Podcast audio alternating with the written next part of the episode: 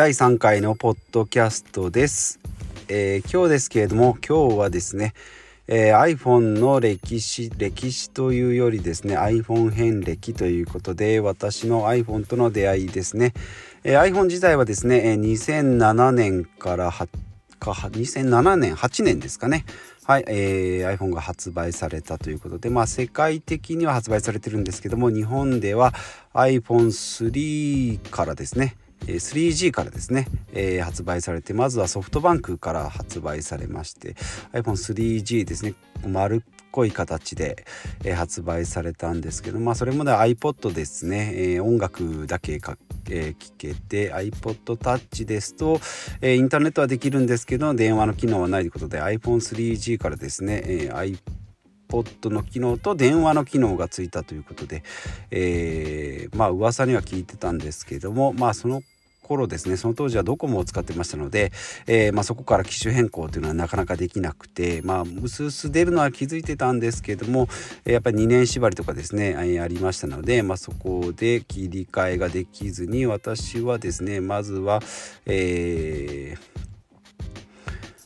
最初はですねギャラクシーをですね2010年頃からですねギャラクシー S を、えー、サムスンですね使ってました。まあ形はですね、まあ、その当時は珍しく全面液晶ガラスということで、えー、全面タッチパネルということで、まあ、スマホのデビュー自体デビューえー、デビューで持ったんですけどもまあ世間もそんなにまだ持ってなく買って割と早い方ですね。Galaxy S ってことで。もうパッと見 iPhone ですね。え iPhone それ iPhone だねとかって言われながらいやあの Galaxy ってちょっと違うんでまあスマホはスマホだったんで良かったんですけどまあそれでまあ文字入力とかですね、まあ、当時はボタン入力だ主流だったのが、まあ、画面入力、えー、全画面の入力で、えーまあ、使いにくいながらも、まあ、少しずつこう慣れていったということで。えー、やってました。でまあずっとこう iPhone3G、3GS それから iPhone4、4S とですねえ徐々にソフトバンクそれから au で、えー、またドコモが出てないドコモは iPhone いらないよっていう時代で、えー、ようやくですねドコモを持ちながら機種変更はめんどくさいのでってことで、えー、まあ、学割をですね家族の学割を使って2台持ちでですね au の iPhone5 当時32ギガですね、えー、ということでいろいろ調べた結果、まあ、ドコモのスマホガラえっ、ー、とギャラクシー S をですね、えー、電話機能のみにして、まあ、月1800円ぐらいに抑えて、えー、ドコモドコモじゃない au の、えーと、iPhone を学割で6500円。あ違うな。えっ、ー、と2台持ち月で6500円ですね。ドコモ逆だな。えっ、ー、と au が4700円。それからドコモが1800円まあ合わせて2台持ち6500円。まあ当時は7000円ぐらいが主流だったのでまあ2台持ちでも安くて、えー、まあ、うまく使い分けしてたので、えー、よかったですね。そこでまあ iPhone との出会いですね。やっぱりあのフラットな画面ですね。iPhone5 の。で、まあ、当時はブラックだったんですけども、えー、とあのスタイリッシュな形とフラットな画面にもう惚れ惚れしながらま使っていましたでもやっぱり2台持ちだとですね充電とか、ま、コネクターも違うのケーブルも違うのでですね、なかなかちょっとこう使い勝手というかまあ2個持ち歩くのもめんどくさいな仕事の時も2台持ち休みの日も2台持ちっていうのもなかなか面倒くさかったですね。で、まあ、そこから2015年2年後ですね、iPhone6 に変えて、えー、まあ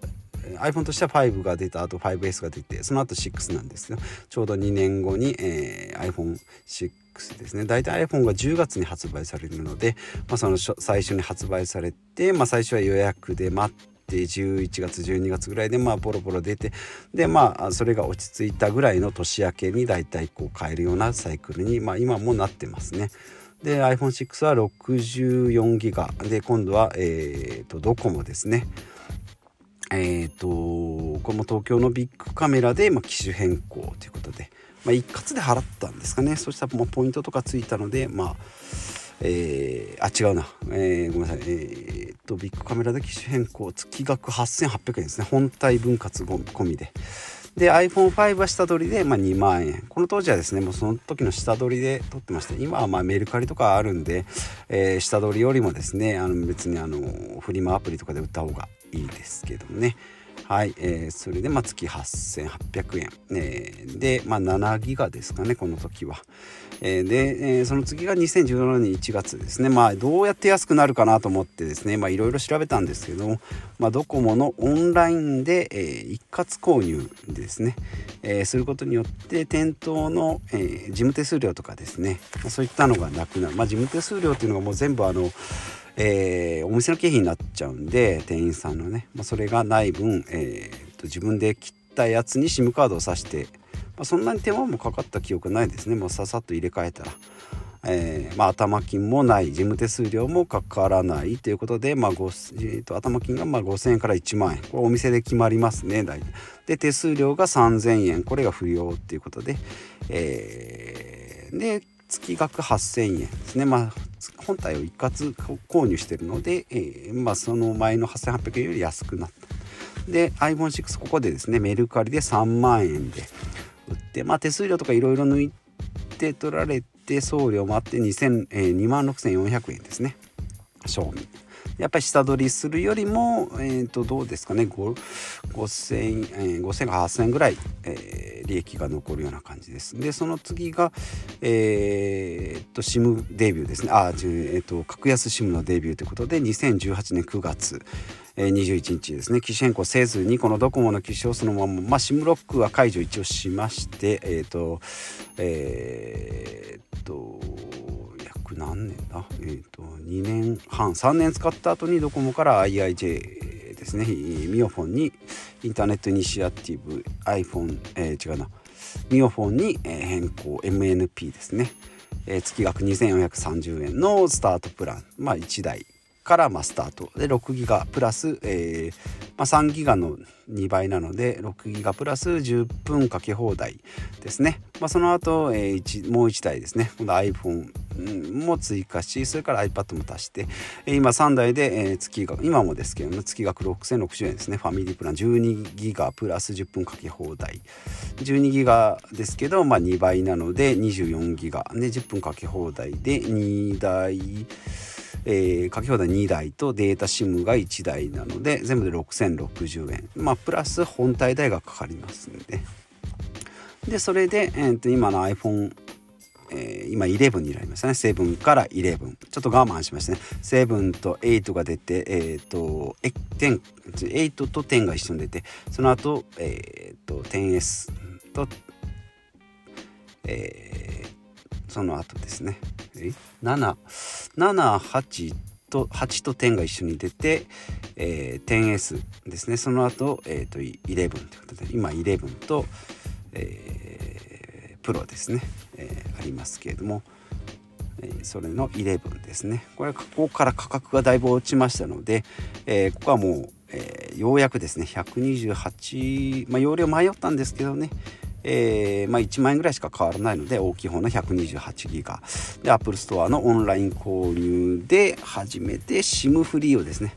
Apple Store 1月2日の Apple セールですね。年に1回のここでクーポン6000円ほどついたかとあ違う違う1月 Apple Watch 違うな、6000円つきますけどもこれを買う時に Apple Watch の3000ポイントも使いました。で 7,、えー、7はですね iPhone7 はメルカリで3万6000円ですね、まあ、手数料いろいろ抜いて送料抜いて3万1700円でバッ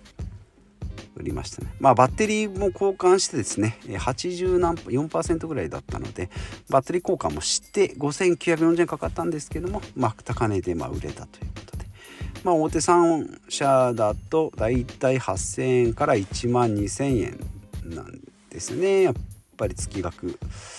これはまあ計算してるでも2年だと20万円。でセカンドブランドという、まあ、勝手に私が呼んでます。Y モバイル UQ モバイルだと4500 4500円から6,000円。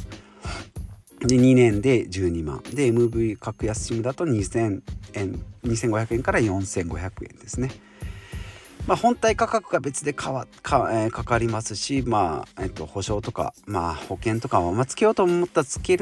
られるんですけれども、まあ、やっぱりこの辺のメリットを出そうと思えばですね本体が壊れたりなくしたりしたらまた新しく手手配する、まあ、その手間とかですねそういうのを、えー、まあ、自分でできるのであればだいぶ抑えることができるのかなと。思います。まあ、2年でいくとですね、えー、大手3社だと2年で20万、えー、Y モバイルユキムセカンドブランドだと 2, 2年で12万ですね。20万12万。でえー、っと格安 SIM にするとまあそうですね。まあ6万から、まあ、10万ぐらいで最新機種が使えるっていう自分の好きなまあこれ安いとか中古にすればもっともっと抑えられるんです。私はまあ最新の機種にして、えー、まあリセールバリューの良い、えーまあ、中古でも売れるような機種を最新機種で買って、えー、使い使い終わったらまあ売ると。いうことですね。まあ2年縛りがないっていうのとあとまあ月額が、えー、いいというのが月額が安いっていうのがですね、えー、メリットです。デメリットとしてやっぱり12時から1時ですね。ランチタイムは、まあ、Yahoo の画面もちょっと開かないかなと思います。まあそこぐらいですかね。夜は家の w i f i 使ってるので、まあ、遅くなってもよくわかんないですけどまあスマホなんて遊びで使ってることが多いので、まあ、仕事とか使われる方はちょっと難しいと思いますけどまあそんなにまあ開かなければまあいいかなと思ってまあ別の音楽聴いたり、えー、本読んだりしてます。まあえー、まあ、MVNO にしても結局ドコモの電波をね今使ってますし au とかも使われてると思いますのでまあ電波的には問題ない。あとはかけ放題とかですね。そういうプランに入って安いプランに入ってそのプランに合わせたライフスタイルができる方10分以内で、えー、電話が切れる方とかっていうのがやっぱりいいですね。あんまりそういうのに無頓着な人は逆に割高になっちゃいますんでそこら辺が、えーちょっと注意するとこですかね。でまあシェアしない人だったらですね IIJ もすごいいいんです4台5台持っても安くなるんでいいんですけど1台とかの方は LINE モバイルとかですね楽天モバイルでまあ楽天だと楽天証券経済圏とかいう言葉もありますので楽天モバイル持って楽天カードでで楽天で買い物してとかっていう方は楽天モバイルそうでない方は、まあ、ネームバリューでやっぱり LINE モバイルとかですねイオンモバイルとかありますので、まあ、名前の通ってるところであればそんなにあのあれかなとあの不具合も出ることはないかなと思います。えー、まあ、そうですね大手3社に、えー、楽天が参入しますが、まあ、今のところはちょっとまだまだ値段的にはメリットがないのかなと。で今の2020年3月4月の段階ではまあ格安 SIM がやっぱりおすすめなのはこの3社ぐらいですかね。まあ、ちょっと使ってみないとわからないんですけどまあ格安 SIM にしとけば値段は安くなりますあとは使い勝手ですね。まあ、ここら辺またあのおいおい説明していきたいと思いますので今日はちょっとこの辺13分ぐらいになりましたけどここら辺にしておきたいと思います。では